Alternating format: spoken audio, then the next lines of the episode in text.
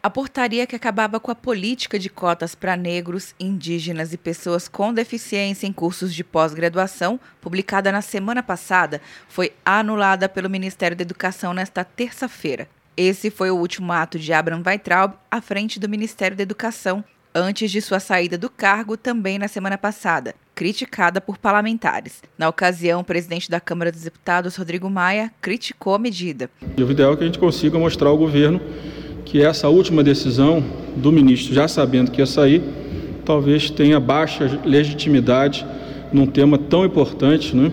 E, e que vai gerar tanta polêmica e tanta, tanto desgaste para o governo em todo o Brasil. A repercussão da portaria e sua legalidade foi questionada pela Procuradoria Regional dos Direitos do Cidadão do Ministério Público Federal no Rio de Janeiro e o ministro do Supremo Tribunal Federal, Gilmar Mendes, chegou a estabelecer um prazo de 48 horas para que a Advocacia Geral da União se manifestasse sobre a ação. Ainda na semana passada, o Ministério da Educação explicou que a revogação da portaria que estabelecia as cotas e que era de 2016 ocorreu por determinação de um decreto do ano passado que obriga a anulação de normas cujos efeitos tenham se exaurido no tempo. O MEC ainda acrescentou que uma lei de 2012 já prevê a concessão de cotas e ações afirmativas, exclusivamente para cursos de graduação.